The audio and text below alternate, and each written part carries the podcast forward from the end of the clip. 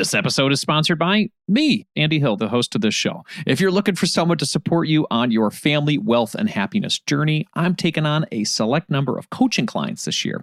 To work with me one-on-one for your family finances, go to marriagekidsandmoney.com slash coaching to learn more. You know, I definitely make about half of what I've made before. So that's been a big change. But since we were saving so much, since we had a savings rate of, you know, almost 50%, it's been something that we've been able to easily transition into. And yes, I'm making a lot less money, but I'm I'm happier.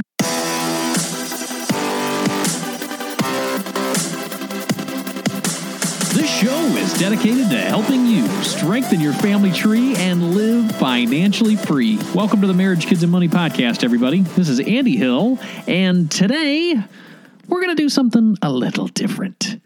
Normally, I'm interviewing folks on the show, but today you're going to hear me being interviewed. Ally Invest invited me to be a guest at their FOMO Free Financial Future Conference. That's a lot of F's. FOMO, I guess that's uh, fear of missing out. So, the FOMO Free Financial Future Conference. And they interviewed me all about my experience with financial independence, both the pros and the cons. I thought this would be a good episode to share, given that we talk about financial independence a lot on this show. And based on the feedback I've received from a lot of you, you want to hear more about it.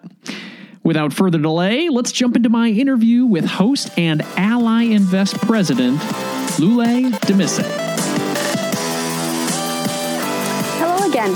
I'm Lule Demissie, president of Ally Invest, and I'm excited to welcome Andy Hill for the next segment of our session today. Good morning, Andy. Uh, Good morning. Good to see you. So, before we get started, I just want to do one housekeeping uh, request, which is for folks who are watching us, start sending your questions through even as you're watching us right now. So, we will have um, the questions be able, we will be dedicating at least 10 minutes, if not more, to your questions and not just my own uh, to Andy, because he'll have a lot of interesting insights to share with you. So, Andy, let me just tell people, folks a little bit about you. Uh, Andy will be giving us a primer on the fascinating and growing movement known as FIRE, which stands for Financial Independence, Retire Early. Andy is an award winning blogger and a podcaster behind Marriage, Kids, and Money. And I can attest because I was watching hours of him yesterday. He's dedicated to helping young, people, young families build wealth and thrive. Uh, his personal ex- financial experience has been featured in major media outlets like CNBC, Business Insider, Market Watch, NBC News, and much more. And his marriage of, for, message of family financial financial independence and empowerment has resonated with listeners and readers and viewers across the country. We are so pleased to have you, Andy. When Andy's not talking money, he enjoys wrestling with his kids singing karaoke with his wife and watching Marvel Marvel movies. Go Captain Marvel! Uh, I can attest to that for my kids as well, Andy. Um, so thanks so much again for joining us today. Um, and so let's get started first about you telling us what is fire uh, for the layperson who doesn't who is not part of this movement. Yeah, Lule, thank you so much for having me. I, I appreciate uh, being here today. So, as you said, yeah, FIRE, uh, the FIRE movement stands for Financial Independence Retire Early. So, there's really two parts, and sometimes there's a slash between the, the two letters uh, for that very reason, because the first part is financial independence. And that essentially means when you no longer have to work for money or you have enough passive income that covers your annual living expenses. And then the second side of that is the retire early side.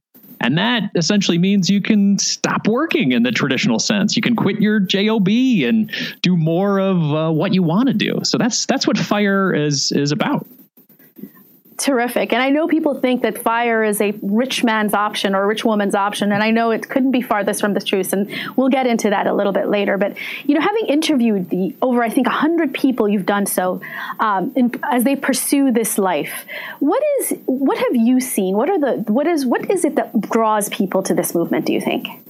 Yeah, I think it's the aspect of the independence part, the freedom part. I think everybody can resonate with wanting more time in their lives. I think that really can resonate with really anybody. Yeah. So, as somebody's working at a traditional job and maybe they're working 60 to 80 hours a week and they've been at it for a while. Uh, maybe they're just not feeling like they have enough time to do the things that they really want to do. So the commute is maybe getting to them, the yeah. hours, dealing with bosses or management that you don't see eye to eye with. And so a, a lot of folks get to the movement at that point where they're saying, well, what are my options? How do I retire early? How do I leave traditional work. And and some people just want to have more time with their family or time with their kids to to you know to raise them and and create those memories. So there's lots of varying reasons but those are the reasons that I've found from the folks that I've interviewed. Got it. So I saw one of your po- podcast uh, interviews with Michael Lacey, I believe his name is, and mm-hmm. he said something about you know he said something that really struck me that I thought was really wise. He said he and his wife um, looked at their financial, sort of combined financial picture, and they had this great material life. But that when they actually pulled back the curtain, what they saw was a combined picture of debt, not assets. Tell us a little bit about that experience and that aha moment a lot of folks feel before they start tinkering and embracing fire. Yeah, for for Michael's story, which was very interesting, they got married and they were both doing really well. I think, as he recounted to me, was, they were making maybe like one hundred twenty thousand dollars a year, and they were living for today. They were having a lot of fun. They were traveling. They were buying the things that they wanted to buy, getting expensive cars, and that's just sort of the stuff that um, they thought they should do. And then as they started their marriage and went on their honeymoon, they kind of had some realizations that maybe they're spending a little bit more than they actually have and the credit card debt is piling up a little bit more than that it should be. And at that point they sort of had that realization of maybe we're living a life that we shouldn't be living. Maybe we're living a life that we're told to be living. And at that point they decided what can we do to erase debt from our lives in order to have the future and the time freedom that we would like in the future. And that's that's really where their story started. Yeah. And you know what's fascinating is, you know, another perspective that I've, you know, heard a lot from folks who are members of the fire movement is that, you know, it's not just about retiring early. It's about, for instance, if you do decide to stay in a job or do something working, whether it's for yourself or other people, that moving towards this lifestyle gives you a mental freedom that allows you to perform at your peak, which I thought was so compelling. Who does not want to, you know, whether we think we can afford to retire or not, who does not want to perform at their peak in whatever they do? Um, tell us a little bit about in your life where examples of where you found that you're performing at your peak now that you've pursued this. Yeah, I would say um, there's been a lot of advantages as I've found the fire movement. And one of the major ones is just analyzing my true annual expenses because, you know, as you're floating through life, you know, you buy the things you want, you, you know, you save in areas you think you're supposed to save in. But until you actually look at the numbers and lay them all down, um, that is a, an op- eye opening moment. And it was for me too, as uh, we've been creating our budget and looking at that on a monthly basis for quite a while now. Uh, recently, over the past couple of years, as I found the fire movement, um, it's allowed me to have some introspection into the things that are most important to me. And as my wife and I analyzed those numbers and looked at things, we found our happy spot to be around sixty thousand dollars a year, sixty to seventy thousand dollars per year, depending on you know what stage of life we're in and and uh, the two kids that we have and the activities they're involved in. So uh, I'd say one of the most major advantages that we've found is just realizing that what you spend per year can have a lot of power in your life. And you know fl- being able to flex that gives you a lot of power as well. So that's been one of the most uh, eye-opening advantages so far for us yeah.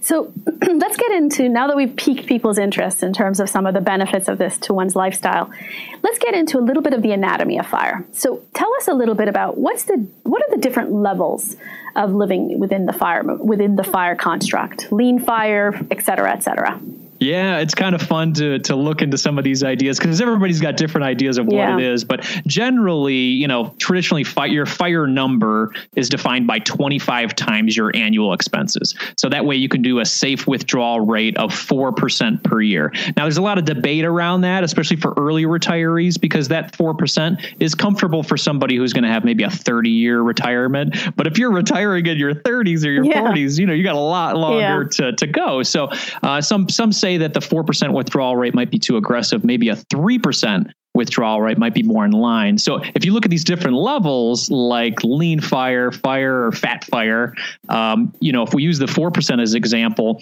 a lean fire would be somebody who needs $40,000 per year for their annual expenses. So that would uh, by the 4% withdrawal rate, that would mean you need a million dollars invested in order to pull back on that per year in order to live comfortably. Uh, regular fire or traditional fire is around that $60,000 per year level. So that would mean you'd need $1.5 million invested. And then fat fire is like, you know, you're living large and, and you're having, having a good, fun life is $100,000 or more, depending on what that's defined for you. So 100000 or more would be two and a half uh, million dollars invested. But if you're thinking of that 3% withdrawal rate, that would be upwards of, you know, 3.3 million. So it's a lot of savings and a lot of investing that needs to happen in order to make some of those levels happen. That's why there's a, a you know, big swath of people that are interested in lean fire and then just decreasing their expenses to a level where hey, you know, we're pretty happy living in one of the most privileged countries in the world and, living at $40,000 per year. It's pretty comfortable. And it helps out a lot if you're able to reduce your expenses quite a bit. You know, outside of investments, you can pursue fire through real estate or you can pursue it through small business ownership as well. Yeah. You know, what's so interesting about this is sort of, I think part of what's so many people struggle, I know in my own personal life, my own family, um, it's helping people to understand how to have trade-offs right? Because i think at the end of the day everybody knows they're not going to get everything under the sun in their world in their life right? I, I, think that we underestimate people's you know ability to under to be realistic. But i, I think the what, the thing that attracts me about fire is this again this idea of trade-off which you just explained right? Which size fits for you Tell me a little bit about, um, in your interview experiences, what are some of the stories that have that really bring to life these examples that you just told us? Yeah, I'll, give you. I'll give you an example. Uh, Dylin Redling was a man I interviewed almost about four years ago uh, when I sort of found this fire movement and I got super interested in it. He retired at 43 years old with his wife Allison, um, and their situation was kind of unique. They had both uh, got let go from their jobs right around the same time in their you know early 40s and they decided hey you know what? Instead of going back to our tech careers where it's been kind of hectic and you know we've been going in and out of uh, of different positions let's take a let's take a year off. Let's take a sabbatical and decide you know you know what, what our next path is. And as they were on that you know sabbatical they sort of calculated their annual expenses a little further and realized that they had saved up enough through their investments to retire already. So uh, they were a couple that sort of, you know, I would say uh, really frugal all stars because they had saved for so long. It's just part of their nature being frugal to invest and save through retirement uh, investments as well. And they had amassed 50 times their income. So at that point, they felt very, very comfortable to live on $36,000 per year in Northern California, by the way, wow. which is which is quite difficult. Yeah, um, but, a lot of uh, free they, wine tastings, I guess. exactly. Hey, whatever whatever they could do, right? Yeah. But they've been traveling more, uh, you know, since they've done their retirement, and they still work a little bit. Uh, you know, he's writing a book and, uh, and a blog, but a lot of it's just for for you know personal joy as opposed to having to work. Um, so he's one of a, a, great example on, on the sides of things that I, I saw as almost like a success story for me. Somebody who's done really well frugally, and then they just both seem very happy with the decision they've made, and they're living a great life together. Yeah. And you know what's interesting is another thing I've found is that when people start hearing about living within this movement or starting to adopt some of its best practices, um, some of the assumptions that come out is that either people are stingy with their money or they don't spend on things that make them happy. And I hmm. found that that couldn't have been farther from the truth. Tell us a little bit of examples, whether it's in your life or otherwise, that fire actually has given you the freedom to be more generous where you want to be intentional and also are spending on things that can make you actually happy. Yeah, I think that's a great point. I, and, and the whole exercise that we discussed about analyzing your expenses is a great place to start with that because sometimes we're spending money on things we don't even know about, whether it's subscriptions or or just kind of looking at some of the bigger expenses like housing and transportation and food and realizing that some small changes in your life could make a huge impact. So, for example, uh, in our lives, we saw one of the largest line items in our budget was our mortgage. And we said, well, we love living in our house. We don't want to downsize or or change where we live or anything like that. What if we just paid off our mortgage? That would be that would eliminate one large item from our from our budget each month. And that's something that we work together on as a as a couple and it became a goal of ours. So looking at some areas that were like, well, this doesn't necessarily bring us joy to pay this mortgage. So why don't we get rid of it? But on the flip side, we love our cleaning lady. So we want to keep that in our budget, right? It. That makes us yeah. both happy, right? And and also other things uh, like uh, having our kids in summer camps or teaching my daughter how to play soccer and sign her up for those types of things. Those are the things that bring me joy. And actually, through this whole process, uh, it's allowed us to give more uh, in our in our in our charitable giving. back in 2017, we were giving maybe 1% to of, of our of our annual exp- of our income. And uh, through uh, just some introspection and looking at our budget and kind of deciding what's important in life we said let's let's see if we can ladder that up. So over the past couple of years 2018 we decided to give 3% and then in 2019 we gave 5% so we've been able to grow and sort of look at the things that are most important to us in our budget while still pursuing a life of financial independence yeah. Do you think you have to be financially savvy to start this process? In other words, like is is is this harder for people who just don't find any of the numbers game interesting? Um, and is it almost prohibitive, if you will? I think if you start out trying to figure out your safe withdrawal rate and how quickly you can do it and yeah. all these very difficult things, then yes, I think that can be very overwhelming. But if I think if you look at things in a small baby step kind of format, like saying, hey, start with tomorrow just building your budget and deciding how much you feel comfortable spending each year. And then the next week, figure out how you can reduce expenses that don't actually kill your joy as we're talking about here right? Yeah. what other ways? And then the, the week after that look at ways to increase your income. So if you just look at it in steps over time then maybe it's not so overwhelming. But yeah if you look at well i want to retire in five years and i got to give up everything in order to do it then yeah you might get overwhelmed and it might seem impossible and it might cause some strife in your life as well yeah tell us a little bit about how you factor family into this process right because one person can feel really passionate about pursuing this, and the other spouse can feel it, that it's it's not for them or it's constraining. Get, can you give us a little bit of the story? First, your personal journey as a family, mm-hmm. but also people who've had to resolve that difference, if you will. Yeah, I'm happy to share our, our side of things. So I found the fire movement at a time where I was really dissatisfied with my work you know, and uh, was one of those things where I had been working in a career for 15 years and I, I was either bored or frustrated or something, but I had just been doing it for too long. I've been traveling too long.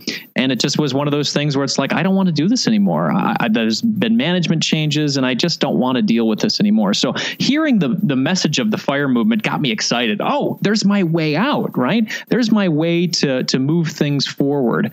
Um, but through some you know uh, some some investigation and starting to talk about that with my wife, we learned that there are some areas that we are happy to give up on, and then there's some areas we are not happy to give up on. Yeah. You know, so for example, as we were looking over our expenses, you know, grocery shopping became one of those things where it's like, hey, if we move from Kroger to Aldi, we can save about $3,600 a year, and that'll help us to get closer to this goal you know, in the beginning that became sort of a, well, do we really want to do this? But as we checked it out, it wasn't that bad. And, and she agreed. You know, cutting cable was something we agreed on. But then when it came to the cleaning lady or home decor or things like that, those were sort of the stopping points for my wife. And, um, you know, it ended up causing some uh, discussions, arguments that that caused us to um, you know have some money fights, which was not fun for our family. And but you know I, I, talk about my wife on that side of things about the things that she wasn't willing to give up, but I also wasn't yeah. willing to give up certain things too, like yeah. traveling with my family and you know uh, having my kids in sports. So yeah, there's a lot of discussions that needed to happen around that. But once I got myself out of the numbers talk and more into the dreaming conversation with my wife of, hey, wouldn't it be great if we were both able to, you know, spend a little bit more time with the kids, if we were able to travel more together and spend less time working. When I was able to, you know, carry the conversation in that fashion, the conversation was a little bit easier than saying, "Hey, we need to have a 4% safe withdrawal right from our, you know, from our 1.5 million that we need to save up." It's it's a little bit more robotic and less human as as my friend Michael Lacey said, um, to um, to have those types of conversations. So yeah, it can cause some strife, but if you're able to approach the conversation in a way that is beneficial to both parties, I think that it's a little easier to have. Yeah, I love that talking more dream and less just numbers. Um, it's interesting, you know, because I feel like part of the process of getting open and courageous about money um, and between couples and families, I think actually is one of the more healing things we do for our families. So I think that you know the other benefit is it's not just about the money; it's the just the ability to have transparent, courageous conversations with one another, that practice that comes with it, which is awesome. So tell Absolutely. us a little bit about. So before we go on, actually, I just want to do another housekeeping announcement, which is folks, put in your questions now uh, because we will be shifting to your questions and not just mine um, as we get through this. Um, tell me a little bit about how there are moments and practices within your life, at least, as you adopted fire, that you felt, okay, this piece does not work for me. And can you tell us why it didn't work for you? Or your family, yeah. or your wife for that matter. Absolutely. So, one big piece of the puzzle for us was well, if we're going to do this financial independence thing, we're going to need to save up a, quite a bit of money to either invest in the stock market or buy real estate. And for us, real estate sounded like the best route for us. Uh, as we're a little bit older and our time for compound interest in the market would take quite a bit longer. So we said, well, let's just save up a bunch of money and buy some real estate. So my wife and I started looking at properties and in the Detroit metropolitan area, there's uh, reasonable uh, homes that you can buy and rent out. So we started looking at homes together, and my version of a, you know, a, a good starter rental property was very different from her version of a starter rental property. And we started to go into it and realize that both of us, whether whether we like the version or not, didn't really want to jump in and become landlords. And in order to become landlords, we are essentially adding on another job or another responsibility that might actually cause us less time with our family and more time managing a new job. So for us, this was sort of a, a journey for us to look into well, how can we retire early and how can we find this financial independence? And real estate became the idea, but then as we investigated it, it really wasn't something that we both wanted to do. So we've abandoned that as as, as an yeah. idea for our for our financial independence plan, and we're both really happy about the finality of us saying we're not going to be real estate investors, and we're okay with that.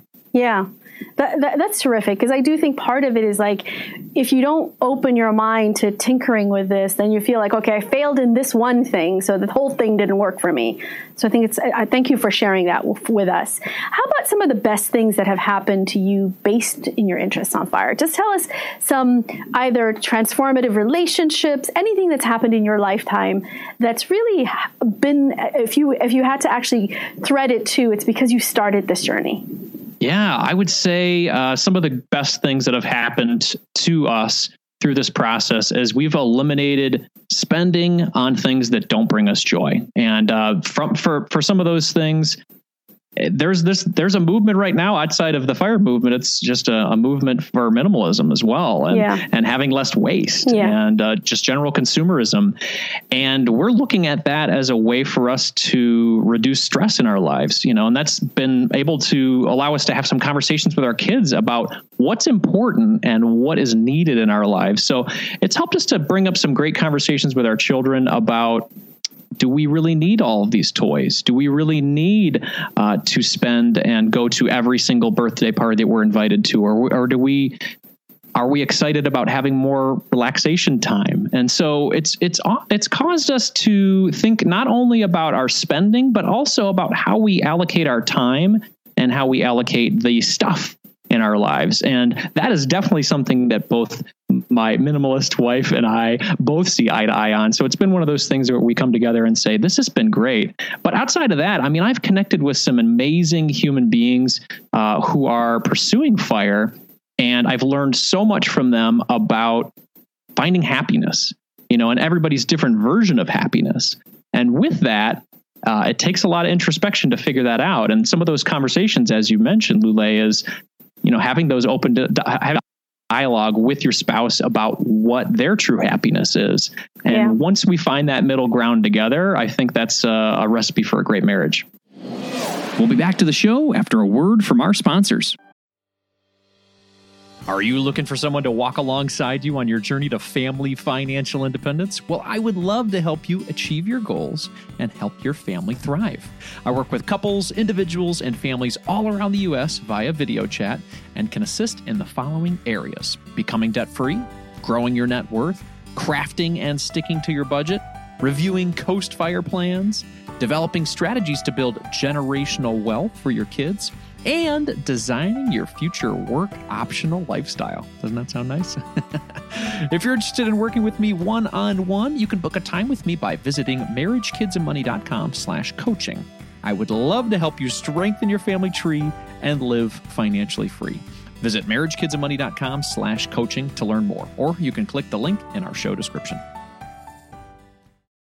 If you're looking to improve your financial situation, it helps when you're able to cut out unnecessary costs. Cell phone services are a necessity for sure, but we don't need to be overpaying for them, right?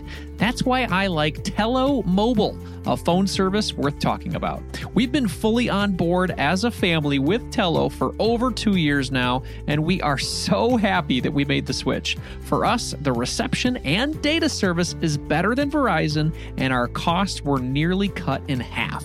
Tello runs on the T Mobile network and it's wowing new customers like us with their rock bottom prices and stellar service. With over 10,000 reviews, Tello is rated as excellent on Trustpilot, and this is quite rare in the wireless world. Nicole and I went for the unlimited data, minutes, and texting plan for only 25 bucks per month each. Isn't that crazy? You heard that right. $25 is their most expensive plan, actually. And Tello is running a special offer for MKM listeners right now. Check out Tello today at marriagekidsandmoney.com slash Tello. That's marriagekidsandmoney.com slash Tello and use the code MKM20 to get 20% off on your first month of service for any Tello plan above that $10 per month mark. Again, use MKM20 to get 20% off at marriagekidsandmoney.com slash Tello, and you'll be supporting this show. Hurry up. The code is valid until April 19th, 2024. marriagekidsandmoney.com slash Tello. Thanks for taking time to consider our sponsors, everyone. Let's jump back into the show. So, speaking of kids, I mean, the fact that you've cracked any code on buy that, buy that, I want that is is going to be something people want more to hear about. So how did you bring the, the kids into this process? And and what's that been like? Yeah, yeah. So uh, I, I've I'm kind of a money nerd, so I've had a lot of discussions with my with my daughter uh, ever since she was a young girl, and a big part of our discussion at home is through contributions. So uh, every Saturday morning, our kids get up and they have a set of chores that they need to do. And the reason we do this is one because we'd like a little help around the house, and then two is to show them that with hard work uh, nets you a reward. So and uh, by doing that, we're going to be paying our our kids uh, a dollar for every year they are old. You know, so so my daughter is eight and she gets eight bucks. My my son's five, he gets five bucks. And with that, those uh, those dollars start to become conversations about what's important in life. So they have a spend jar, a save jar, a give jar, a college jar, and an invest jar. So with all of those jars becomes great conversations for us to talk about uh, personal finance, how it's important to understand where your money is going and how you are utilizing it. Instead of it all being for spending, you know, we want to have conversations about the importance of saving and investing at an early age so that those conversations and ideas can be something that they've lived through throughout their childhood and they're moving forward in, in, in their adult life. And with that, you know, we have some conversations about smart spending too. So, you know, whatever's in the jar, you can't just go off and spend all the time. Uh, we limit their purchases to about one, you know, larger purchase per month. So that way they're going to the store, buying the one thing that they're really happy about and getting some use out of it. And if they want to have some more toys and more things to play with, then yeah, there's a lot of toys in our house already that are hiding in these bins that we've uh, you know we've put out there. So try to be creative, try to get outside, try to do things outside of of consuming because we don't want to train them to always want more and be dissatisfied with the $10 toy they just bought and throw it to the side. So we've had a lot of conversations with them about that, but it, it just starts with you know, starting early and, and starting those conversations as soon as possible.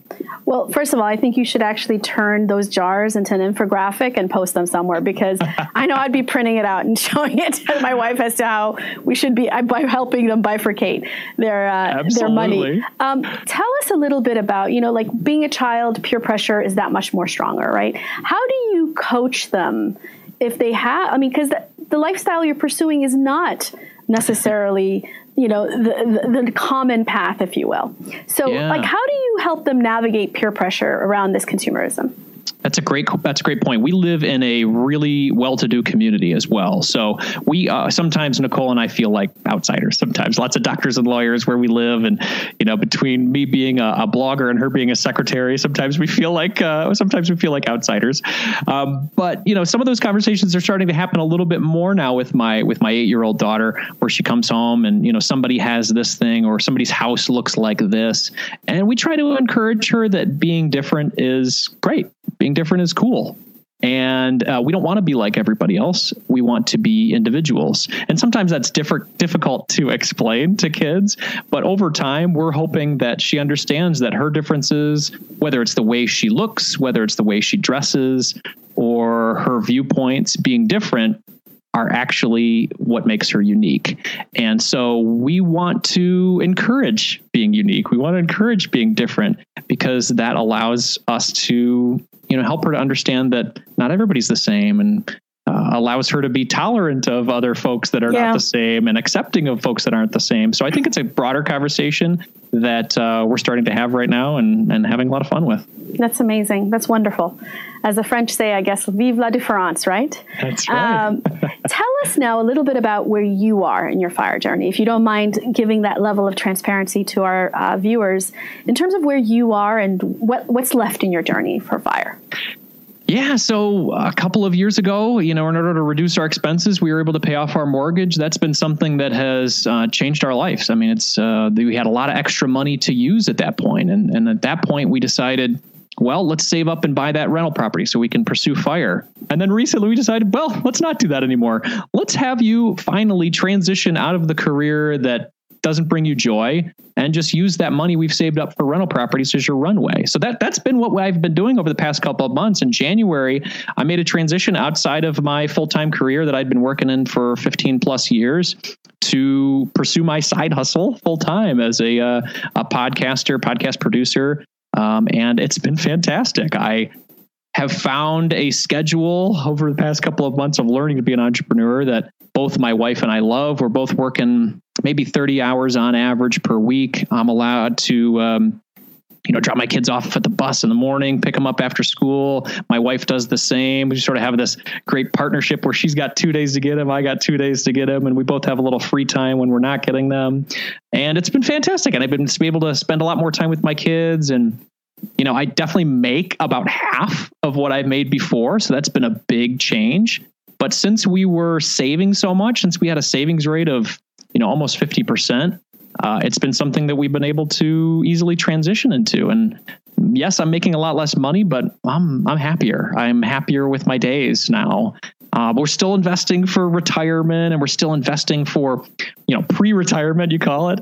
Uh, but we're definitely not doing real estate, pursuing that, except for uh, REITs. You know, we're buying some REIT ETFs and things like that to help us and diversify and be in real estate without actually owning real estate. So we're still very interested in financial independence, and um, I've just found my current version of it through changing how I work. And I'm not sure that I ever want to cease working, honestly. Yeah. Uh, I love work. Yeah. I, love giving back. Um, I love uh, helping people. So if I'm able to find work that makes me happy, where I make a little bit of money doing it, then I'm a happy guy.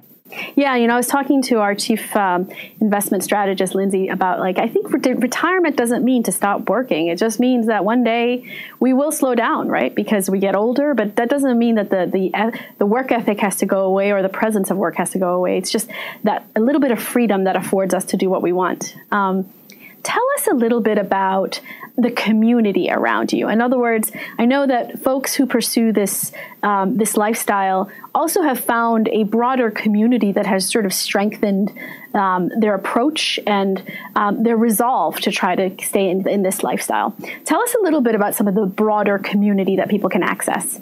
Yeah, I think that's a that's a great question. Um, and, and what you said earlier is that not a lot of people are adopting this, right? So sometimes you can feel isolated, but there are thousands and thousands of people who are very interested in financial independence and their own version of retiring early that have made the process so easy from a uh, from a community standpoint where you feel like you can lean on people to say, hey, here's what I'm going through, or here's what my family is saying about my choices with regard to spending money. How do you feel? And it's great to have that you know that reply or that community whether it's online or in person where people can get together and, and talk about these things. So you know there's various facebook groups are a great place to start. I've started one called thriving families. It's a facebook community that helps people who are families that are pursuing a life of financial independence and financial freedom. And we have a lot of those discussions about where they're starting whether they're working on paying off credit card debt or they're working on you know investing for their financial independence and all the levels in between. So sometimes it's great to have uh, somebody to lean on, somebody to get advice from, and it makes you feel like you're a part of a broader movement that is focusing on time freedom and happiness. Yeah, no, for sure. So, you know, like every movement has, you know, I'm sure fire is not free of this because we're all human after all.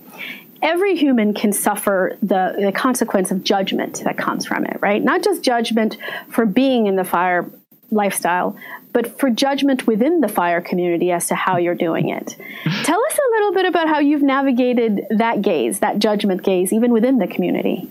Yeah, it's great. There's a, there's varying levels of everything, right? You know, so we talked about lean fire, fat fire, regular fire, all that. Yeah, and there's different people who have you know uh, objections to the movement, whether it's hey, you have to be a six figure earner or a white male in, in tech in order to make this happen. Um, and there's there's lots of folks that have um, not only dispelled that myth, but then also just shown that it's not really that true as well. Uh, because there are everybody's finances are personal. That's why it's called personal finance, right? Yeah. So not everybody needs to fit into a mold of this is exactly what financial independence is and if they're if you're outside of that mold then you're an outsider. I think if people have an open mind to what is important to that individual person as opposed to what is the broad collective of what you're supposed to do.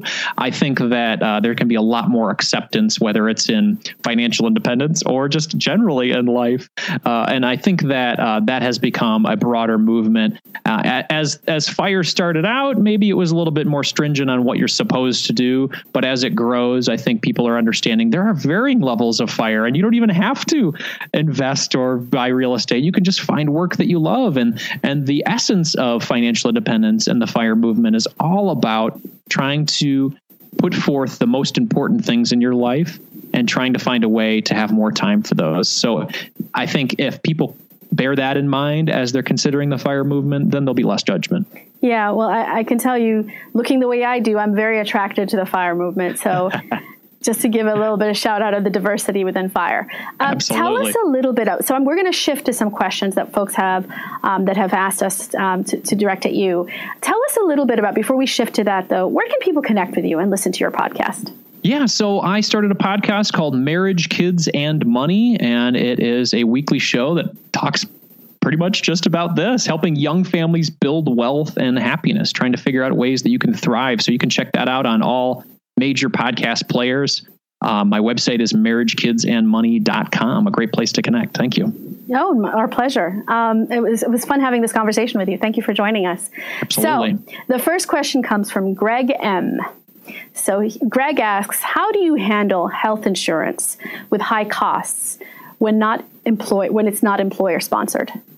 That's a great question. It's something I just went through recently, Greg, um, because I left my traditional employment where I had incredible benefits. And that was something that I was like, oh man, can I really leave this? I'm getting great pay and great benefits.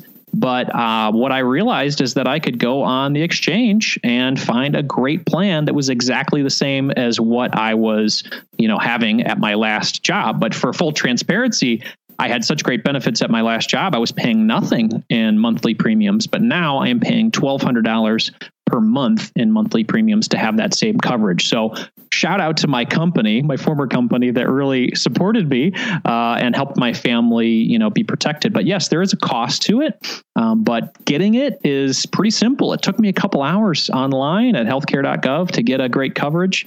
Uh, there's some other people who do health health share ministries, um, or you know, if you've got a, a spouse that has the opportunity to get benefits too, that's a that's another way to go. So there's lots of different ways to do it. Yes, there's a cost to it, um, and it's something you need to factor into your early retirement plan or your financial independence plan if you want to move out of traditional retirement.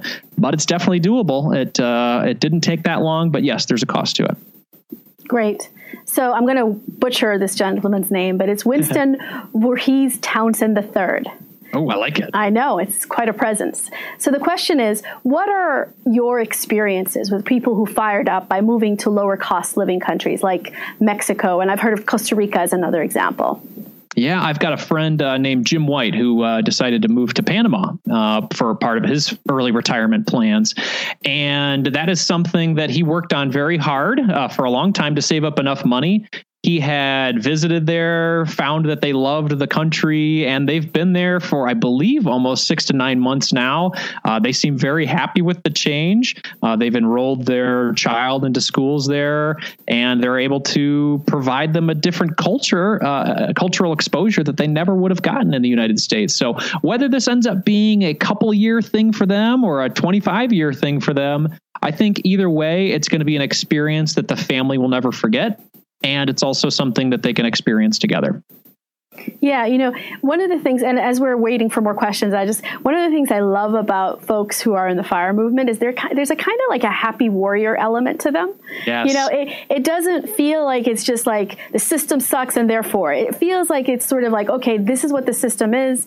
How could I design it in a way that works for me, which I think is so, it's such an empowering uh, way of looking at life. So I really, I, I love that. So Aaron Laughlin asks you this Can you comment on strategies for pursuing fire with kids? Like, for instance, mm. how should you save for college in a 529 or other sources of saving?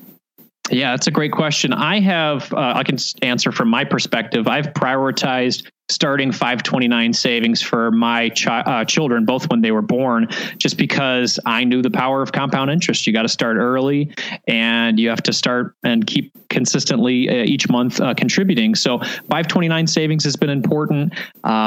Traditional retirement savings was also important for me too, making sure that I had a cushion to make sure that I'm able to retire, retire before pre retirement. It's almost like I want to make sure that I'm able to regular retire when I really need to stop working before I think about, you know, this sort of pre retirement. So uh, if I were to prioritize things, which I have done in my journey, it's it's being able to retire uh, at a regular age of 60 plus, and then being able to allow my kids to you know go to college without the burdens of student loans.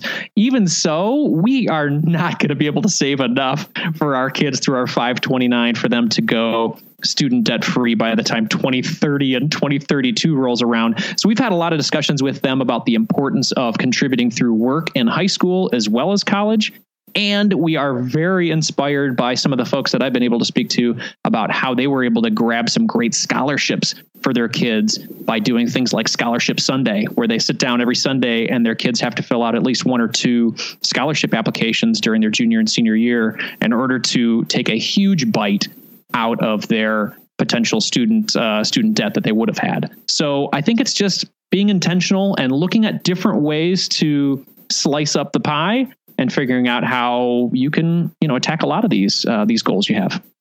Yeah. And also, frankly, not thinking that there's only one normal, right? It's yes. okay for you to sort of design a different one.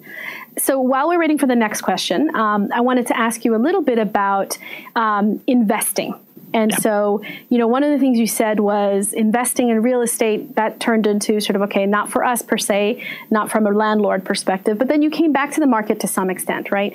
Um, tell us a little bit about what you've seen and you know the phenomenon that's happening in the marketplace where investing is infinitely easier for individuals now cost of entry is lower, cost of managing your money is lower, um, and the information that's available to end users for self-directed end users is is plenty at this point.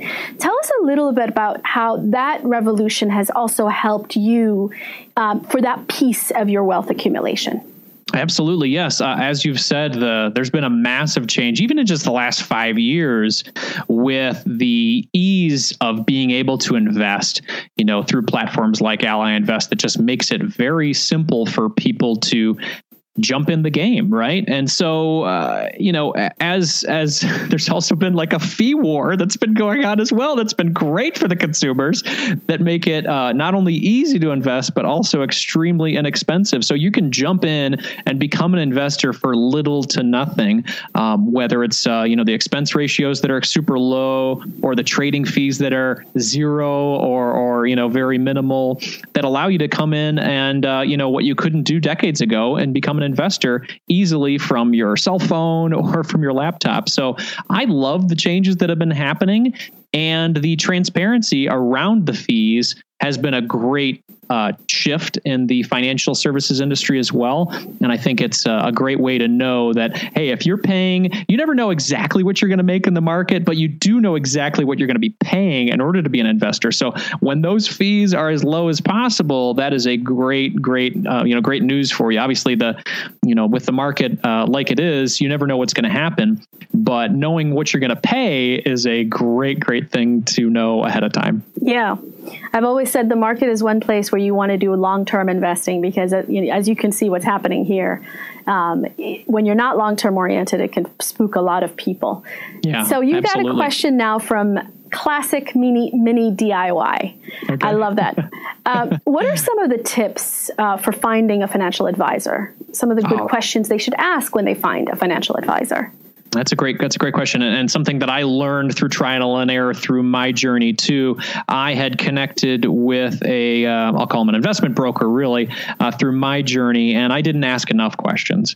Uh, I just assumed that this is a professional and they're going to take care of me. And from what I learned down the road, I should have asked a lot more questions regarding fees. You want to know how they are being paid whether it's through third party sources or through the fees that are going to be taken from your account.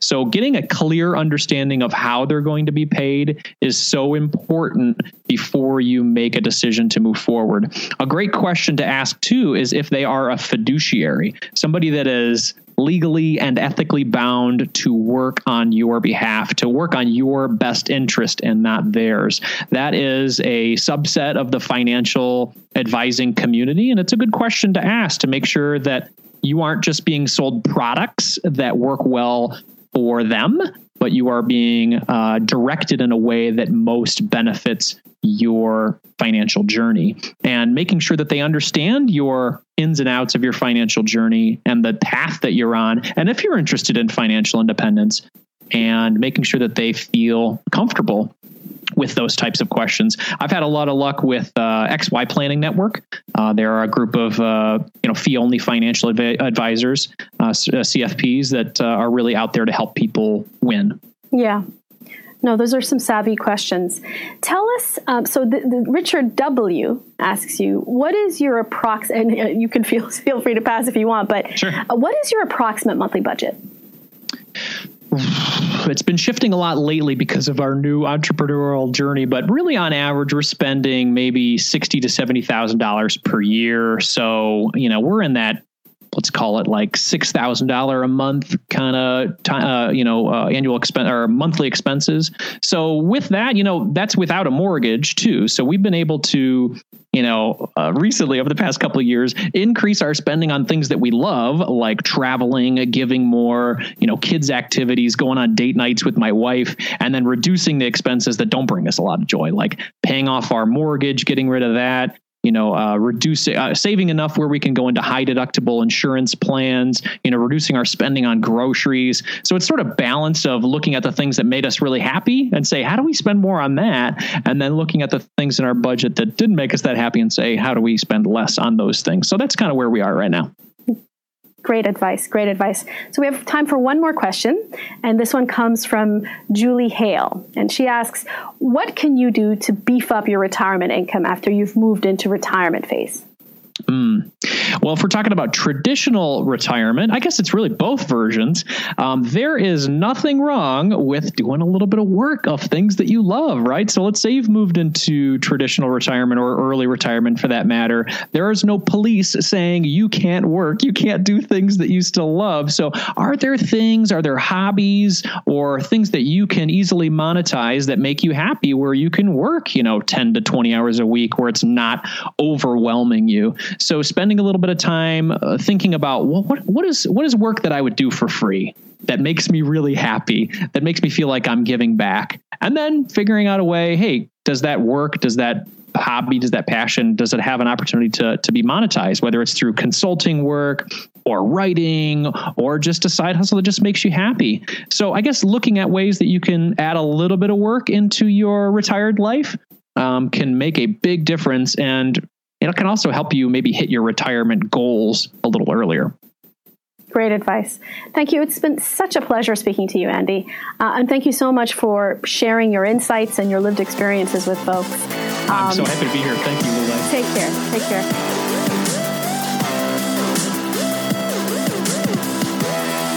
I hope you enjoyed that interview, everybody. It was a lot of fun for me to be on the other side of the microphone this time. To keep some consistency, let's recap our top three takeaways. Number one, there are many flavors to fire.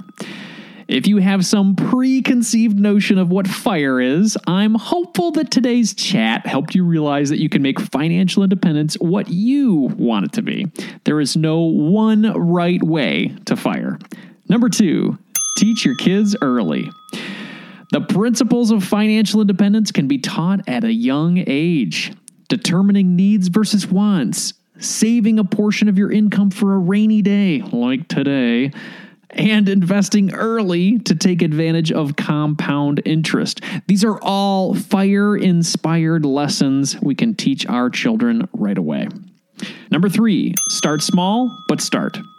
The concept of financial independence can feel overwhelming.